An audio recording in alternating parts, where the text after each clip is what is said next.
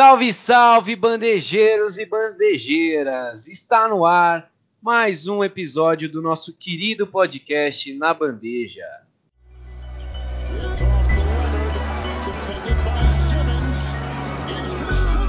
Na Bandeja.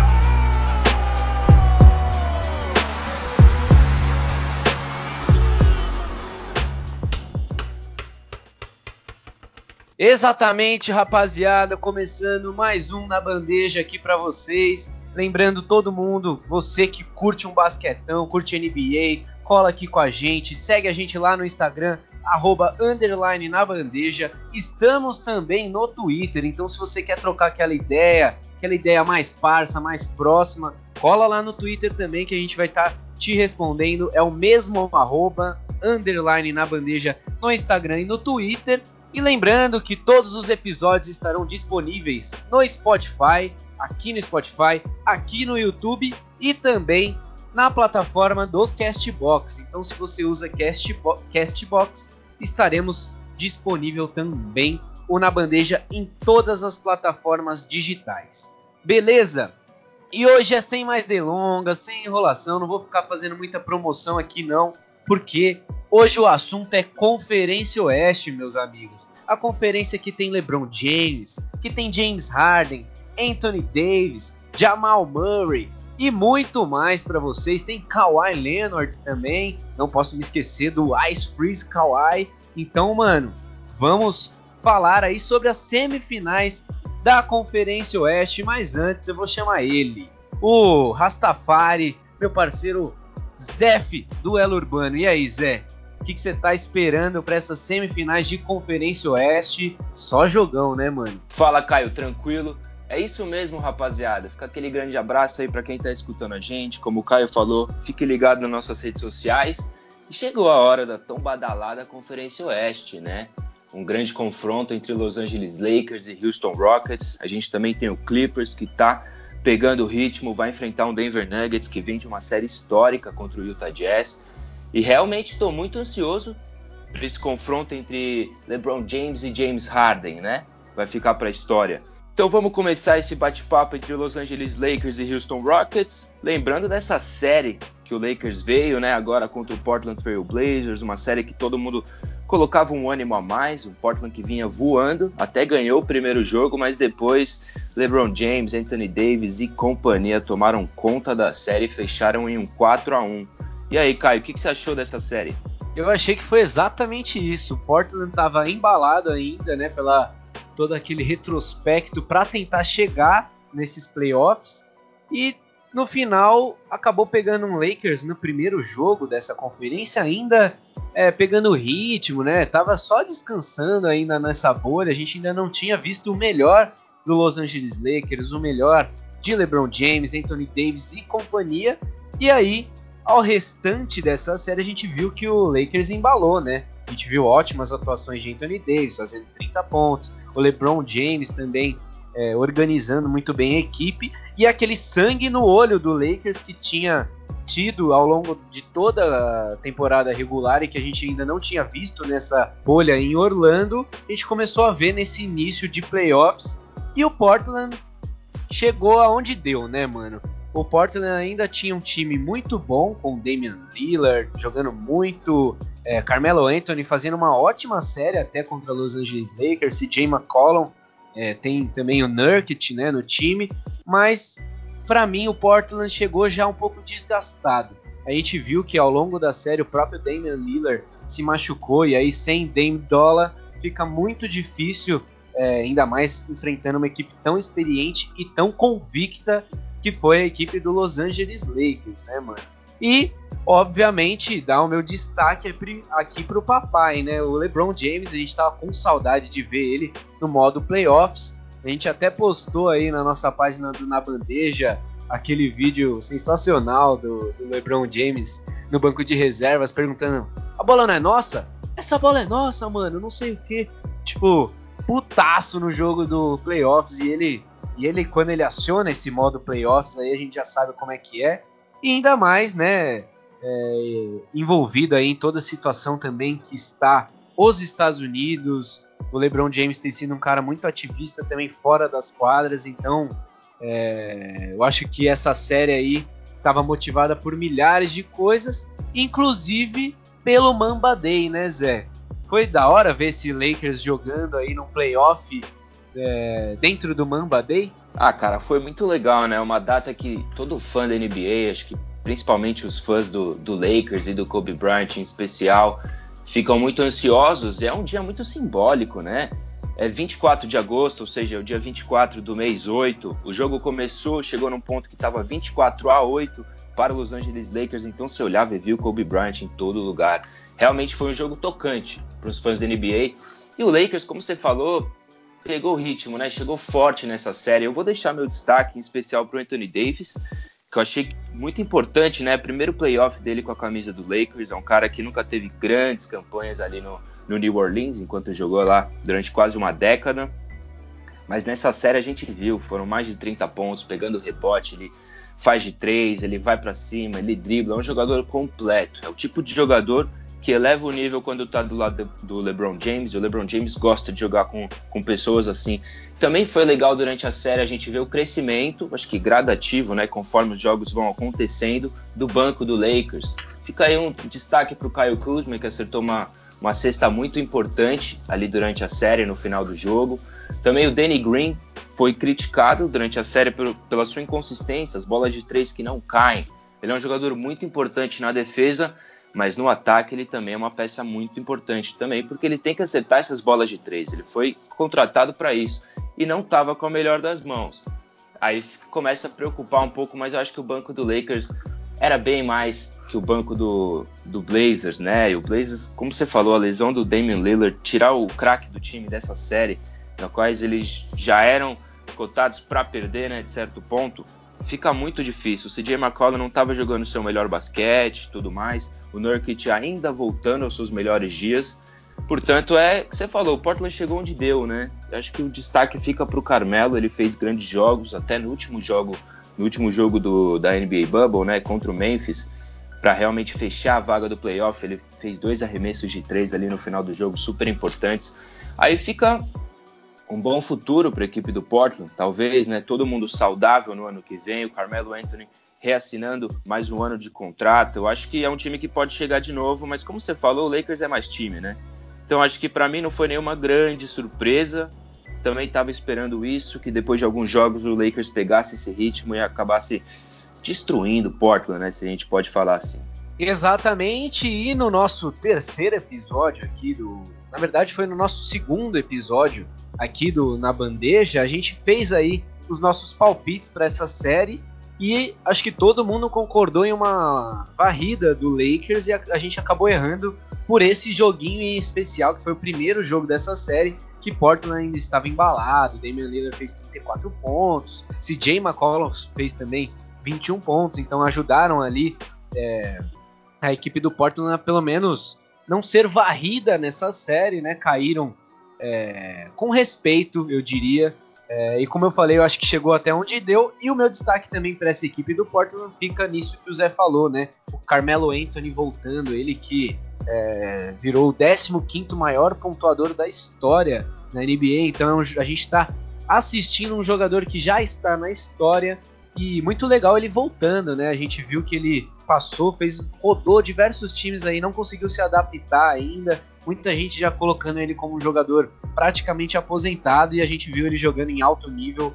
E é muito legal a gente ver o melhor, melhor do Melo, né? E ele deu uma entrevista, né? Depois que acabou essa série contra Lakers, com, depois que o Portland já estava eliminado, eles estavam indo para casa. Ele deu uma entrevista, ele falou que se viu em casa novamente nessa equipe do Portland, que os jogadores abraçaram ele, que a franquia abraçou ele e que ele espera assim que ele renove aí o contrato com o Portland para que temporada que vem ele volte a jogar e ambientado já, né, tendo mais notoriedade dentro dessa equipe muito boa de Portland, que se tiver, como o Zé falou, todo mundo saudável para a temporada que vem, promete novamente. E aí agora, né, do outro lado nessa semifinal, temos Houston Rockets. que vai enfrentar essa equipe do Los Angeles Lakers. Como o Zé falou ali no comecinho, teremos LeBron James contra James Harden, dois All-Stars convictos aí, e como foi essa série do Houston Rockets contra Oklahoma City Thunder. Com certeza foi uma série que surpreendeu muita gente, né, Zé? O Oklahoma chegando aí em outros patamares que ninguém imaginava, né? Ah, com certeza. O time do Oklahoma surpreendeu, acho que desde o começo da temporada, mas mais ainda no playoff, né? O Houston ganhou os dois primeiros jogos, é importante falar isso, né?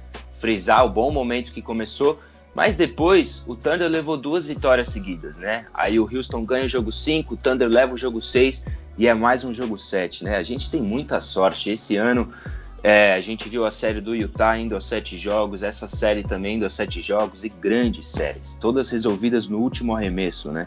Então, mas é aquela história, ficou muito perto. Se o Chris Paul acerta um arremesso ali no final, uma bola de três, se o Harden não dá aquele grande toco no Dort, que foi a grande surpresa, né, do jogo 7, se essa bola cai, o Houston tá eliminado, né? Ou seja, o Houston ficou ali um fio de perder essa vaga. Mas é aquela história, o Westbrook começou fora, né, no playoff também. O Houston é um time que às vezes deixa um pouco a desejar, às vezes sofre um pouco no garrafão e quando a bola não cai, é um time que acaba dependendo muito do, do talento individual do, do, Barba, né, do James Harden. E é super interessante, né? O James Harden tem um certo passado com os jogos sets no, nos playoffs da NBA que ele acaba não tendo grandes atuações. A gente viu isso contra o Golden State, né? E a gente vê de novo contra o OKC ele um pouco sofrendo no jogo 7. Mas é muito importante, a gente esquece um pouco, o Caio fala bastante disso, que ele é um grande jogador defensivo e a gente fala muito do ataque dele, mas no jogo 7, aquele toco e todo o esforço defensivo em todas as jogadas, né, foi uma, foi uma grande vitória do Houston, né? Mas é, é, foi uma grande série, foi uma das minhas séries favoritas porque o OKC é um time rápido, é um time jovem, também acaba sendo um time alto, né, em comparação ao Houston, que joga com a small ball, que é um time super interessante, são cinco abertos, o garrafão acaba vazio. Mas é uma série que foi a sete jogos, para surpreender muita gente. O Dort vindo bem, o Covington também veio bem no, no jogo 7, com 21 pontos. Mas eu esperava um pouco mais de solidez da equipe do Houston. Achei que eles iam ganhar mais tranquilamente essa série. Eu, se não me engano, apostei em seis jogos, mas achando que talvez podia ser em cinco, né? Mas acabou não sendo e ficou a um fio de perder essa vaga no confronto contra o Lakers. Então, é um time que não vê no seu melhor momento. A gente sabe que playoff a coisa muda, é questão de um jogo. James Harden joga bem, a série vira. Mas é aquela história, o Houston não me passou a confiança necessária para poder pensar, pô, esse time talvez tenha uma grande chance de ganhar do Lakers, né? Exatamente, e quem acertou o palpite desse confronto foi o nosso convidado do, do segundo episódio do Na Bandeja, que foi o Vitor Ostan. Ele falou que o Houston ia passar em sete jogos. E na, eu lembro que lá no, durante o episódio eu fiquei meio na dúvida sobre essa aposta dele, mas ele estava certo. Ele apostou bem no time de Oklahoma, né? Que conseguiu gerar uma dificuldade a mais para esse time do Rockets querendo ou não, o time do Rockets era muito mais experiente que o time de, de Oklahoma, mas a gente viu como esse poder do small ball, quando funciona, é muito bom. Então, o Houston, nas três primeiras vitórias, né, abriu 2 a 0 é, com jogos muito fáceis ali. Tanto que quando abriu 2 a 0 eu já estava colocando uma possível até varrida na minha cabeça do Houston, porque as bolas estavam caindo, estava consistente dentro da defesa e o Oklahoma tentando fazer ali é, algumas jogadas e tudo mais, mas a gente via até algumas jogadas, muitos turnovers e tudo mais. O Chris Paul jogando bem, mas ainda não conseguindo embalar o time inteiro. O Shai é, Alexander, que é um grande jogador, um jovem também dessa equipe, equipe do OKC, demorou para engrenar na série. E aí logo depois, quando o OKC fez ali o 2 a 1 né? No terceiro jogo, quando ganhou, esse jogo foi para overtime. E dentro do overtime, o, o, o, James Harden acabou sendo expulso ali na primeira jogada da, da prorrogação, fez a sexta falta, então ficou fora. E no quarto jogo, quando o OKC empatou é, em 2 a 2 o jogo era do Houston. Tinha aberto 15 pontos no terceiro quarto e deixou o jogo empatar. O Mike D'Antoni não pediu tempo, os jogadores do Houston não souberam esfriar o jogo e o Oklahoma conseguiu empatar o jogo, virar o jogo e ainda assim a última bola era do Houston e não souberam aproveitar. Então o Houston não soube, na minha opinião, fechar alguns jogos fáceis nessa série.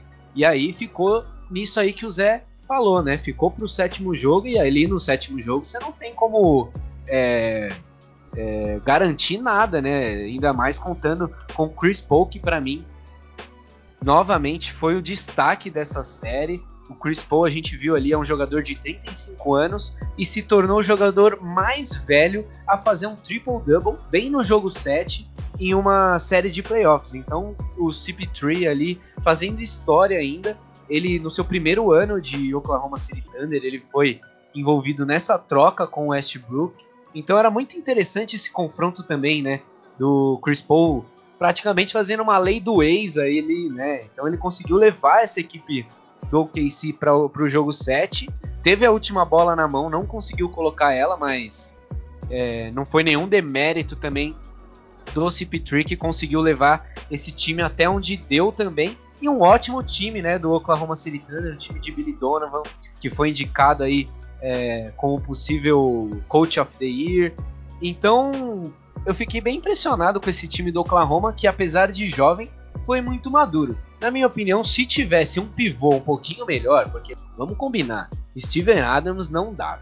Ele é muito ruim, ele não sabe aproveitar ali a altura que ele tem, ainda mais contra um time baixíssimo do, do Houston. Então, para mim, se o Oklahoma tivesse um, um pivôzinho um pouco melhor ali na, é, na equipe titular, poderia até ter passado do Houston um pouco mais fácil, viu?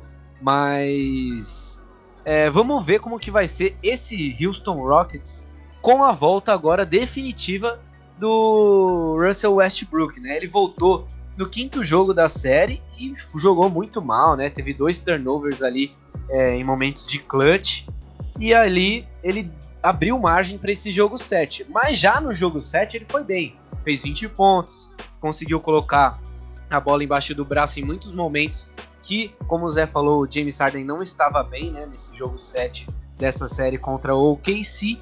Então vamos ver como que vai ser esse confronto de Los Angeles Lakers contra Houston Rockets. Ao seu ver, Zé, como que você espera é, essa equipe do Houston contra o Los Angeles Lakers? E também já vai dando seu palpite para essa semifinal tão importante de Conferência Oeste, né?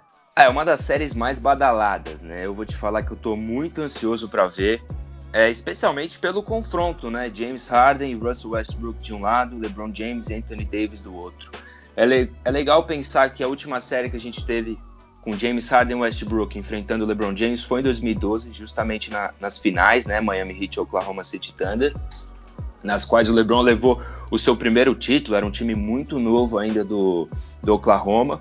Mas é uma, é uma grande série, né? É uma grande série. Meu palpite, eu acho que o Lakers leva, mas se você olhar a temporada regular, tá 2 a 1 pro Houston em três jogos, né? E o Westbrook foi muito bem nesses jogos. Mas é importante frisar que uma dessas vitórias foi agora na bolha, onde o LeBron James e o Anthony Davis não jogaram, ou seja, fica um pouco mais fácil. E o Houston tá com seu estilo de jogo, né? O Houston não vai abdicar, é small ball, cinco jogadores abertos, o garrafão vai estar tá vazio a bola de três tem que cair, é um time de transição. Confronto de filosofias também, né? Porque é, nessa semana, depois que o Houston Rockets se classificou ali no jogo 7 contra o KC, eu vi muita gente, eu vi montagens interessantes, né? A galera comparando aquele time do Space Jam, né? Daquele filme.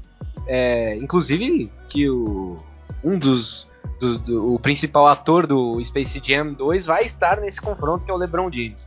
Mas eles comparando, né, como que essa equipe do Los Angeles Lakers é gigante, tem diversos jogadores altos e fortes dentro da garrafão, contra uma equipe small ball que joga dentro do perímetro e baixinha, né? Então um confronto ali de, de filosofias também dos treinadores, né?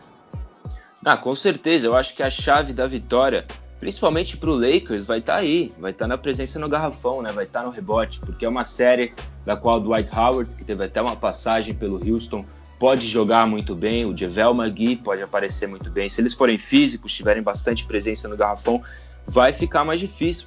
E é uma série para Anthony Davis também, né? Um jogador que joga principalmente dentro do garrafão, ele é versátil, joga por fora também, Mas marcar o Anthony Davis vai ser um baita de um desafio para a equipe do Houston, né?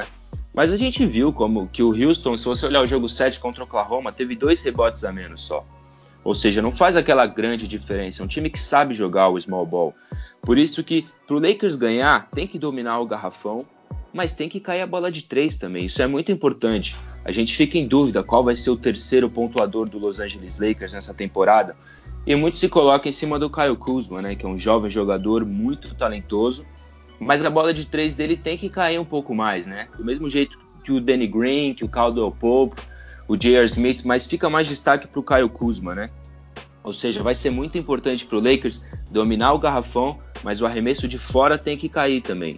Exatamente, eu tô curioso para ver como que vai ser esse small ball contra é, esse time gigante do Lakers. E eu tô curioso para saber quem que vai marcar também o James Harden, né? Porque a gente viu na série contra o Oklahoma City Thunder, o Dort, que foi um jogador achado ali do Billy Donovan, fez o trabalho sujo a série inteira, cara.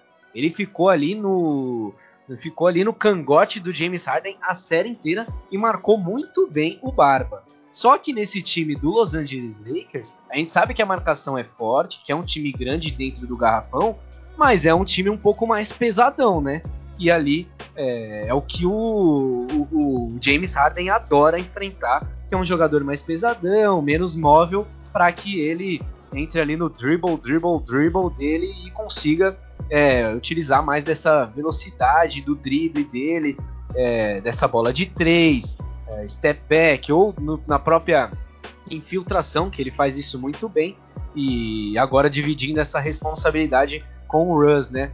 Então vamos ver como que vai ser essa briga aí dos baixinhos contra os gigantes. E aí fica meu destaque para uma possível embate ali dentro do garrafão entre o PJ Tucker contra qualquer um, né? Eu comentei com o Zé ali, aqui nos bastidores do Na Bandeja como o PJ Tucker é um jogador que cresce dentro dos playoffs, né? Ele, te, ele teve médias de nove rebotes aí nesses confrontos contra o Oklahoma City Thunder, então é um jogador que vai ser muito importante se o Houston quiser chegar longe nessa série.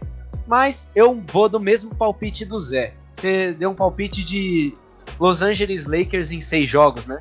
Eu ainda não fechei o meu palpite. Eu vou fechar com Los Angeles Lakers em cinco jogos. É, o Zé foi ousado e alegre e eu vou fechar em Los Angeles Lakers em seis jogos. Acho que o Houston consegue tirar assim uma casquinha, mas não consegue levar tão longe não essa série até por essa questão da altura. Eu acho que o small ball vai ficar um pouquinho manjado ali no final da série, né, Zé?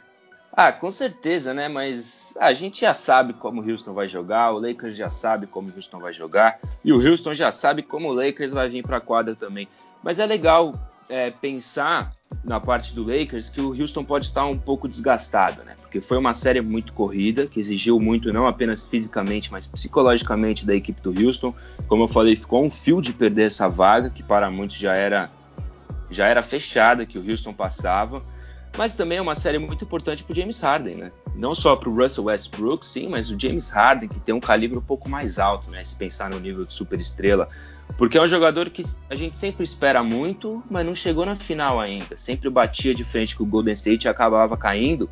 E esse ano não tem mais Golden State. Claro que tem o Lakers, o LeBron James jogando muito, Anthony Davis. Mas é uma grande série pro James Harden. Não é necessariamente ganhar a série, botar o time nas costas, fazer 40 pontos por jogo. Ia ser muito bom pro Houston. Mas é jogar bem, jogar consistente, né? E realmente dar uma chance para o Houston ganhar essa série, porque isso vai passar muito na mão dele, né? Ou seja, é uma grande chance para o James Harden dar uma aumentada no seu legado, né? E fazer mais nome ainda, né? Exatamente, o James Harden aí é, tentando fazer história com a camisa do Houston Rockets. Ele teve médias boas até contra o Oklahoma City Thunder. É, só no último jogo ele acabou fazendo é, menos de 30 pontos ali, né? É, ele ficou nessa média, 28 pontos, 31 pontos. Então é um jogador que faz muita cesta, né? Mas vamos ver se ele vai conseguir organizar essa equipe do Houston. Eu, sinceramente, achei ele muito mais é, coletivo é, depois dessa volta aí, dessa volta pós-pandemia, né? Ou dessa quarentena, né? Porque a pandemia, infelizmente, ainda não acabou. Mas eu achei que o James Harden, quando começou a, a bolha em Orlando, ele jogando muito mais coletivo. Vamos ver se dessa vez ele vai colocar o, o jogo um pouquinho mais embaixo do braço. Eu acho que É, é, bom, às vezes, ele jogar coletivo, mas tem horas dentro do jogo que ele vai precisar colocar essa bola dentro do braço, do, embaixo do braço e representar caso ele queira o Houston Rockets é, indo longe nessa série. Mas eu não acho que isso vai acontecer. Eu acho que o Los Angeles Lakers tem um time mais consistente e a gente não é, pode duvidar também de LeBron James, que apesar de ter uma idade ali, já ele já mostrou que ele é capaz de fazer tudo e mais um pouco. Então é, não vejo o, o, LeBron James caindo em uma semifinal de conferência ainda. Acho que ele quer muito chegar nessa, nessa final e quem sabe enfrentar ali um Los Angeles Clippers ou um Denver Nuggets, né, Zé? Como que ficou esse outro lado dessa semifinal? É, ficou do jeito que você falou, né? Um Clippers, que é favorito ao título, no, na mesma pegada que o Lakers, né? Primeira vez na história da NBA que a gente tem os dois times de Los Angeles relevantes, né? Brigando pelo título de fato. É um Clippers sólido, um Clippers bem treinado, com um elenco vasto, enfrentando o Denver Nuggets, né? que foi um time que voltou de 3 a 1 né? É legal lembrar que estava 3 a 1 para o Utah depois de quatro jogos. E foi a primeira vez desde aquela vitória do LeBron James e do Cleveland em 2016 na final contra o Golden State que um time voltava de 3 a 1 nos playoffs. Ou seja, o Denver chega, chega forte, né? Mas eu consegui notar um pouco ainda nesse primeiro jogo que um pouco cansado, né? Não tem como, depois de uma série tão física e psicológica, eu achei mais psicológica do que a série do Houston e do OKC. É uma série muito difícil, né? E chegou um pouco desgastado. E na série contra o, contra o Utah Jazz, a gente viu um combate particular ali entre Donovan Mitchell e Jamal Murray, dois grandes prospectos, dois nomes que vão ali provavelmente ser top de linha na NBA daqui a alguns anos, como jogo de 50 pontos, 40 pontos para cá, 50 pontos para lá, arremesso da vitória para cá, arremesso da vitória para lá.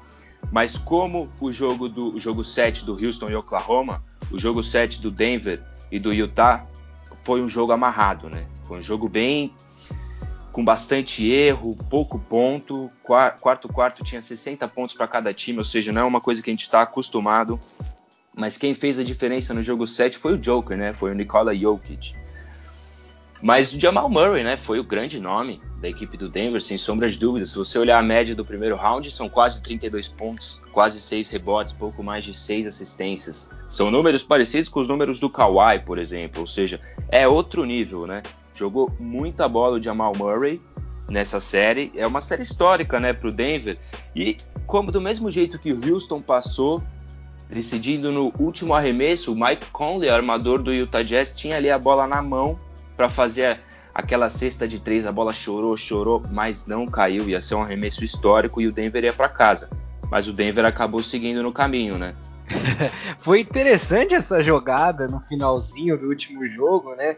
É, eu vou até colocar ela lá no, na bandeja depois, lá no Instagram. Quem estiver ouvindo a gente pode ir lá conferir e ver essa jogada, porque é, o Donovan Mitchell, que foi o principal jogador do Utah Jazz nessa série, aliás, como o Zé falou, né? Que embate, que duelo genial entre Donovan Mitchell e Jamal Murray, dois prospectos, mas que já estão na história é, da liga, né? Foram, se juntaram ali simplesmente é, com Michael Jordan e com Allen Iverson, né?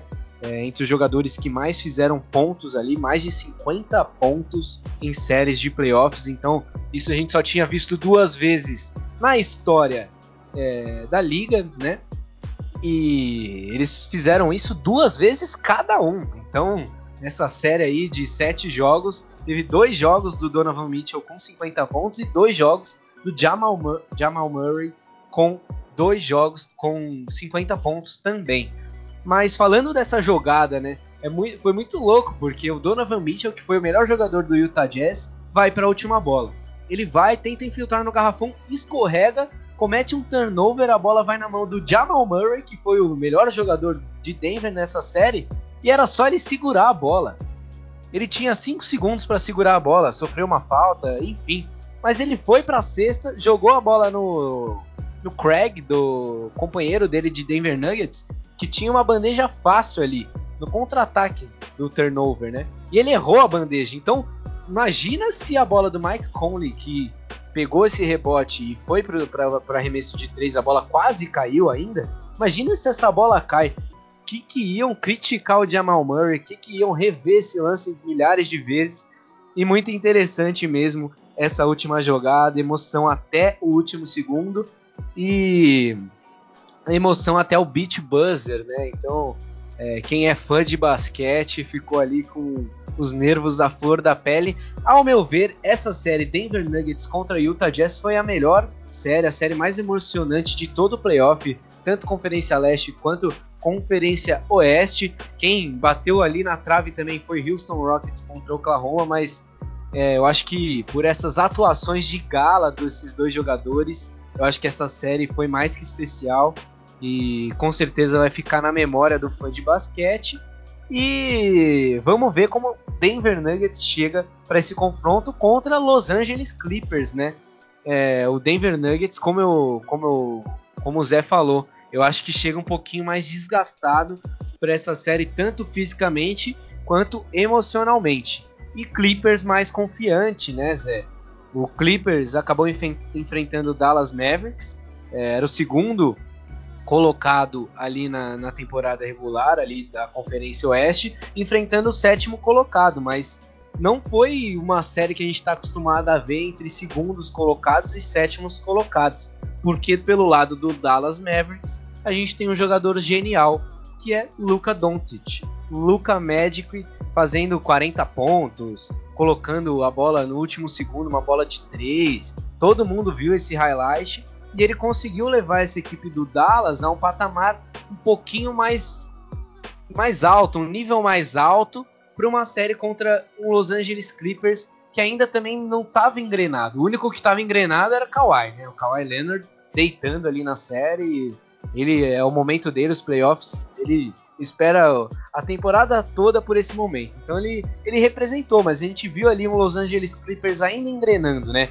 Um Paul George passando por um momento difícil no começo dessa série, jogando muito mal.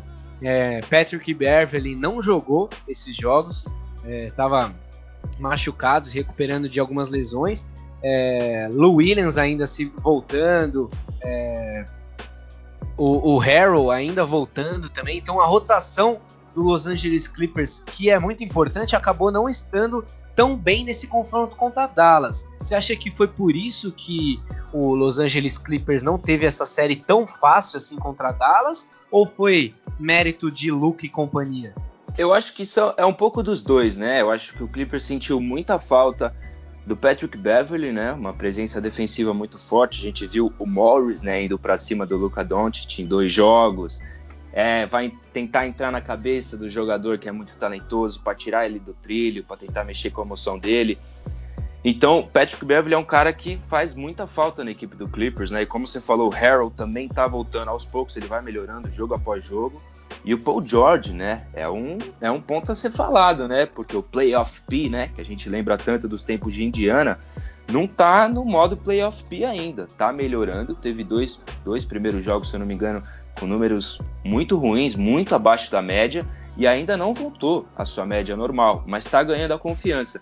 Mas o grande ponto do Paul George é que ele é muito importante defensivamente. A gente viu ele lutando por bolas, roubando, dando toco, e ele vai marcar no um a um, né?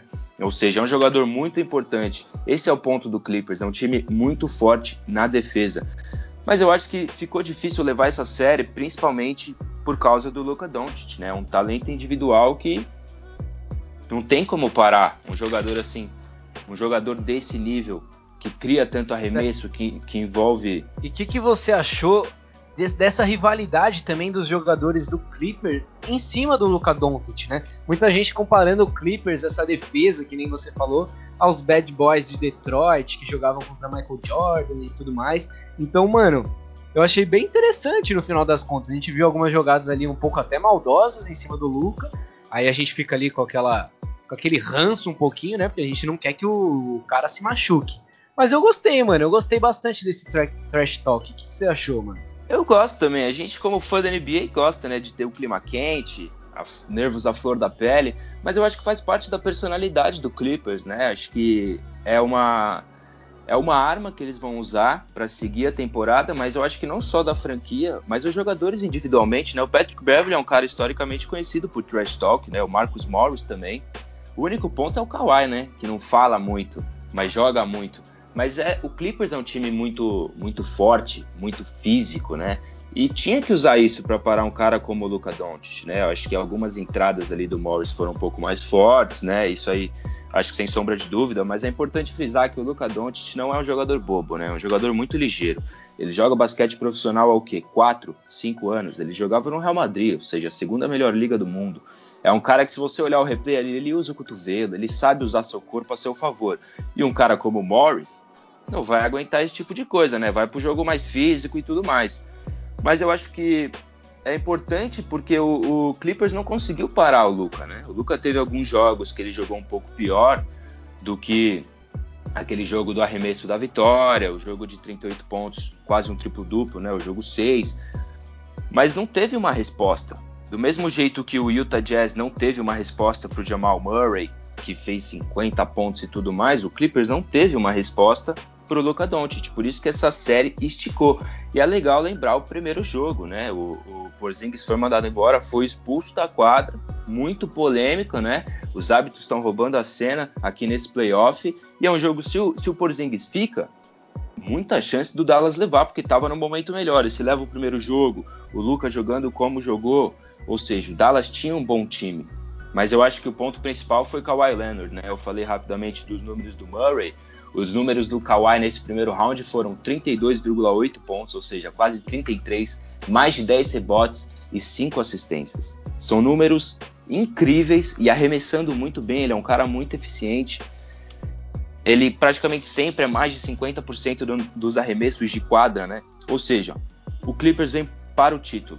Eu acho que isso já está certo e isso motivado principalmente pelo Kawhi. O George está voltando, o Patrick Beverly está voltando, o time está ganhando corpo, mas o Kawhi é uma constante, é um cara que joga muito todo jogo, ele põe a bola debaixo do braço, seja no primeiro ou seja no último quarto, ele arremessa, ele enterra, ele vai para o chute de três, faz um mid-range, ou seja, é é a confiança ali. O Clippers, enquanto o Kawhi estiver na quadra, o Clippers pode ganhar tudo, né? Exatamente, eu ia comentar também sobre as atuações do Kawhi, né? Que jogador, né, velho? Eu falei aqui, inclusive no nosso episódio aqui dos palpites, no segundo episódio do Na Bandeja, eu falei como eu queria ver como estaria esse Kawhi, porque é aquilo, né? Durante a temporada regular, a gente fica lá. Ai, Kawhi só joga 20 minutos. Ele joga 20 minutos, mas faz 20 pontos, né? Então, ele faz um ponto por minuto ali, continua sendo um ótimo jogador. Mas a gente sempre falando, pô, tem que, tem que preservar tanto assim o Kawhi? E tem que, velho. O Doc Rivers sabe que tem que preservar o Kawhi porque é um cara que faz médias de 30 pontos, 10 rebotes e destrói uma série. Então a gente viu na temporada passada como ele dominou ali a Conferência Leste atuando por, pelo Toronto Raptors e acho que não vai ser diferente ele jogando nessa Conferência Oeste. É um jogador muito focado, né? Ele tá ali rodeado de jogadores de trash talk, jogadores físicos. Não que o Kawhi também não seja físico, mas ele não é um jogador de se envolver em tantas polêmicas assim. Então ele acaba sendo até uma balança para esse time do, do Los Angeles Clippers, que na minha opinião também vem como favorito aí é, nessa Conferência Oeste. Eu acho que se a gente comparar ali os dois times de Los Angeles, né, que todo mundo coloca em uma possível final, eu ainda acho o time do Clippers melhor, até pela sua rotação, né? Dois jogadores ali, o Lou Williams e o Harrell, indicados para melhor sexto homem. Então, a rotação do Clippers é muito boa, o elenco tem diversos jogadores ali que que a gente acaba até esquecendo como são bons, né? Porque é, acabam ficando abaixo ali é, de atuações do Kawhi, do Paul George, e o Paul George também voltando no final dessa série aí é, contra o Dallas, ele tinha sido bastante criticado ali no começo, não tinha feito bons jogos, muitos turnovers e baixas pontuações, mas tem voltado. Ontem é, a gente está gravando esse podcast depois da estreia dessa semifinal contra a Denver Nuggets e o Paul George foi muito bem nesse jogo também, teve mais de 20 pontos, então é, esse time aí engrenando, o time do Los Angeles Clippers promete muito, né? Mas o meu destaque não tinha como ser outro. Fica por esse embate entre Luca Doncic, que foi um, mais uma vez uma revelação interessante agora atuando pelos playoffs, e Kawhi Leonard, fazendo aí médias de 30 pontos, tirando a, a mão, é, tirando a bola da mão do, do Boban, né? Do Marjanovic, que é um cara imenso ali, 2 metros e 24. O Kawhi só chegou, tirou a bola da mão dele ainda fez uma enterrada ali numa série contra Dallas. Esse highlight foi muito bom ali durante essa série. E vamos ver, né? Mano, eu já vou dar meu palpite aqui. Não sei se o Zé vai querer palpitar o dele. Eu vou dar um palpite aqui. Para mim, essa semifinal entre Denver Nuggets e Los Angeles Clippers vai ser fácil para Los Angeles Clippers, na minha opinião. Eu acho que o Denver Nuggets não tem uma rotação eficiente. A gente viu isso contra Utah Jazz e vai enfrentar o time que tem a melhor rotação da NBA. Então, na minha opinião, esse vai ser o ponto crucial. E na minha opinião também, o Jamal Murray, ele é um jogador que faz muito ponto, sim, mas ele é muito novo, falta experiência para ele e é o que sobra na equipe do, do, Clippers, né? Então, eu acho que se o Jokic, Nicole Jokic, não tiver tão bem é, nessa série, eu acho que o Clippers não vai ter dificuldade nenhuma. E eu vou dar um chute aqui. Eu acho que o Clippers passa em cinco jogos. Faz aí, o Denver consegue ganhar um joguinho, no máximo dois, mas o meu chute, o meu palpite para essa semifinal de conferência vai para Los Angeles Clippers em cinco jogos. E você, Zé? O que, você está pensando aí para essa semifinal de conferência oeste entre Los Angeles Clippers e Denver Nuggets? Achei o seu palpite muito ousado, gostei dele. Eu vou usar um pouco mais ainda, e eu concordo com você, eu acho que o Clippers é muito mais time, eu acho que o ponto-chave dessa série tá vindo do banco, né? A gente viu nesse primeiro jogo o Marcus Morris, por exemplo, vindo muito bem, anotando bolas de três no primeiro quarto. E, por exemplo, o Michael Porter Jr., que é um jogador jovem que vem do banco do Denver, sentindo um pouco, fez duas faltas ofensivas, errou alguns arremessos. E o próprio Murray, né? Que não, não, tá, não jogou tão bem no primeiro jogo. E, por exemplo, eu não vejo tanto talento individual em questão de criar arremesso no Murray como eu vejo no Luka Doncic.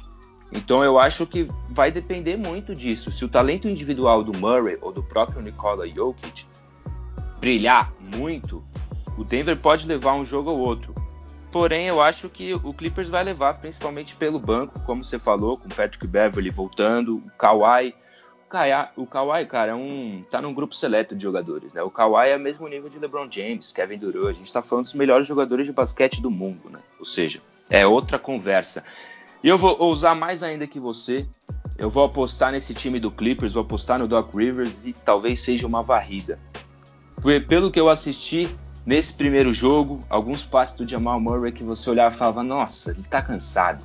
Que preguiça de dar esse passe, hein? É um cara que o Clippers está sempre a milhão. O Clippers ele roda, joga rápido. Né, tipo, sai um, entra o Red Jackson, vem Low Williams, sai Landry Shamet, Montrezl Harrell. Quando Paul George, sim, se pegar o jeito em um jogo, vai roubar a cena, ele ganha o jogo sozinho se ele quiser, porque ele tem a capacidade do Kawhi de fazer 35 pontos por jogo, arremessando super bem, além de ser forte defensivamente. Então, é isso, eu acho que vai depender muito do Jamal Murray, do talento individual dele, mas ele jogando com Patrick Beverly voltando, com Paul George, com Kawhi Leonard, que são três dos melhores jogadores defensivos da liga, dos jogadores mais baixos, cara, fica muito difícil. Fica muito difícil. Eu acho que o, Lake, o Clippers, né? Desculpa, o Clippers chega muito forte. É um candidato ao título agora o título está na mente dele. Já estão conseguindo visualizar o caminho. Porque eu acho que a série contra o Dallas foi bem cansativa, foi desgastante. Mas eu aposto no Clippers e uma varrida. Quatro jogos. Quatro jogos, será, mano? É uma disputa entre segundo e terceiro colocado de conferência. A gente não pode esquecer disso também mas eu acho que o Clippers está num nível muito acima e ainda mais por isso que você falou, Zé. É, no comecinho ali no, no, no, confronto contra Dallas, na série contra Dallas, a gente via que alguns jogadores estavam insatisfeitos com as próprias atuações, principalmente o Paul George. Ele via no, no, no rosto dele como ele é, queria estar tá jogando melhor, queria estar tá mais focado e se cobrando bastante, né? Eu acho que o time do, do, do, do Clippers sabe que tem essa capacidade de chegar forte para um título, né? Então, é, na minha opinião, é o favoritaço aí dessa Conferência Oeste e muito mais favorito também para esse confronto contra a Denver Nuggets. Última coisa que eu queria levantar também, né? Essa equipe do Denver Nuggets não tem uma defesa muito boa, não, mano. A gente viu nesse, nos jogos contra a Utah Jazz. O Donovan Mitchell, é, sendo um, ele é um ótimo pontuador, mas também fazer 50 pontos assim em dois jogos tem que depender de uma defesa que não é tão forte assim. Então, essa equipe do Denver tem que se ligar aí nessa defesa, principalmente dentro do garrafão, né, mano? Que é o lugar onde Kawhi Leonard domina ali nas bolas de dois. Para mim, ele é o melhor da liga nesse, nesse tipo de arremesso. Então, quando a bola dele tá quente ali, é muito difícil marcar. Então, se não conseguiu marcar a equipe do Utah Jazz, imagina a equipe de Los Angeles Clippers que faz bola de três, que tem infiltração do Kawhi. Vamos ver como que vai ser essa série. O meu palpite é em cinco jogos, o palpite do Zé é em uma varrida, quatro jogos para Los Angeles Clippers e depois a gente vai gravar mais um na bandeja para saber se a gente acertou ou se a gente errou. No, no primeiro episódio a gente acabou errando bastante jogos, né? Então é, vamos ver se a gente vai errar novamente. Mas antes da, da gente encerrar esse episódio aqui, esse quinto episódio do Na Bandeja, eu queria fazer um debate aqui com vocês, é. Mano, a gente aqui, pelos nossos palpites, a gente está colocando o um embate entre os dois times de Los Angeles é, numa final de Conferência Oeste. Los Angeles Lakers com LeBron James e Anthony Davis contra um Los Angeles Clippers de Kawhi Leonard e, por, e Paul George. E aí, como fica, na sua opinião, velho, esse embate entre LeBron James e Kawhi Leonard? A gente vê muitas pessoas da imprensa, né, colocando aí uma possível comparação de carreiras entre é, LeBron James e Kawhi Leonard. Na minha opinião, é uma comparação indevida, porque os números do LeBron James são muito maiores, independente de títulos, independente de chegada em final. Para mim, o LeBron James foi um jogador muito mais influente na liga. É, não vejo essa comparação. Mas e você, mano? Você vê é, uma possível comparação assim de é, dois jogadores assim de épocas? O Kawhi Leonard ganhando esse título nessa temporada, ele poderia chegar num patamar maior de LeBron James? Cara, eu acredito que não, justamente pelo que você falou de influência, né? O LeBron James é um cara que não é só dentro da quadra, né, que ele faz coisas históricas, joga várias posições, ele segundo maior pontuador da história da NBA, ou seja, ele tá num nível acima, né? O LeBron James tem quatro MVPs, se eu não me engano, já tem quatro, ou seja, já tem três títulos, né? Três finais. O Kawhi tem dois, tem dois títulos, mas o Kawhi é o que você falou, ele não joga muito na temporada regular, ele tem um histórico de lesão, ou seja, os números do LeBron vão ser maiores, isso vai ser natural, de fato. Mas o LeBron é o jogador mais dominante. Mas eu acho que o ponto das mídias também conta muito, né? O LeBron James, como você falou, ele é a cara da NBA.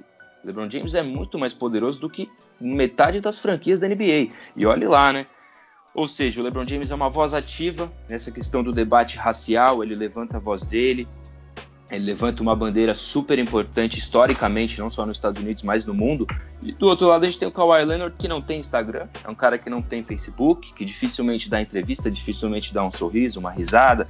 Ou seja, para cair no gosto do público, o LeBron James vai cair muito mais fácil. Mas em questão de basquete, o Kawhi Leonard pode ser um antídoto, um antídoto para o LeBron James. A gente viu isso com o Miami Heat e San Antonio Spurs, né? Um jovem Kawhi Leonard sendo MVP das finais, porque ele é muito bom defensivamente. Ou seja, ele bate de frente com o LeBron James e vai dar muito jogo. Vai dar muito jogo. Vai ser super interessante se essa série realmente acontecer. Eu acho que vai ser o maior desafio dentro de uma conferência do LeBron James. Se você olhar, ele jogou com o time do Boston Celtics, né? Com o Kevin Garnett, Paul Pierce ali quando jogava no Miami. Também na equipe do Cleveland, ele bateu alguns outros times, mas eu acho que esse time do Clippers, em especial, vai ser o maior desafio na carreira do LeBron James dentro de uma conferência. E eu estou muito ansioso para esse combate novamente. Kawhi Leonard e LeBron James, eu acho que são patamares diferentes de questão de jogador, de grandeza numa discussão, mas em questão de nível de basquete, eles ficam ali pau a pau, com certeza. Interessantíssimo, eu tenho a mesma opinião do Zé. Eu acho que historicamente na NBA não tem comparação, mas dentro de quadra ali em 2020, a gente falando dessa temporada, com certeza seria muito equilibrado esse embate. E acho que é o embate que todo mundo, mesmo quem torce, né? Eu tenho um gosto especial pelo Houston Rockets, mas é, não tem como a gente não torcer por um duelo entre Los Angeles Lakers e Los Angeles Clippers, entre LeBron James contra Kawhi Leonard. Eu acho que seria o ápice do basquete mundial. Então, torceremos aqui para que isso aconteça numa final de Conferência Oeste. A gente volta aqui para falar depois das finais de conferência. Escute também a nossa, nossos palpites sobre as semifinais de Conferência Leste. Tá acontecendo uma coisa doida por lá. É, estava apostando no Milwaukee Bucks e Toronto Raptors, mas está acontecendo o contrário. Estamos vendo um Miami Heat e um Boston Celtics muito bem na série. Vamos ver se alguma coisa muda até lá. Então, se você quer saber a nossa opinião sobre a Conferência Leste, também sobre essas semifinais de Conferência Leste, escuta lá, é o nosso episódio 4 lá do Na Bandeja, também está no Spotify, no YouTube e no Castbox. Esse episódio também estará em todas essas plataformas. Mais uma vez, muito obrigado, Zé. Dê seu tchau, tchau aí pra galera. E vamos ficando por aqui, que o Na Bandeja vai dando tchau, tchau para todo mundo. Dê seu tchau aí, Zé. Ficou um abraço especial aí para você, Caio, meu companheiro de Na Bandeja. Mais uma vez foi um prazer trocar essa ideia com você, dar esses palpites, né, falar um pouco desses grandes jogos que vão acontecer. E também um abraço especial para quem está ouvindo a gente, Segue a gente lá na rede social, fique ligado, escuta os nossos palpites. Tem um episódio também sobre as premiações da NBA, que até agora a gente acertou todas dos jogadores. Tem algumas para sair ainda, como por exemplo o MVP, que vai sair por último. Então também fica ligado, escuta aquele episódio. E é isso, rapaziada. Até a próxima, fiquem ligados no Na Bandeja e assistam NBA.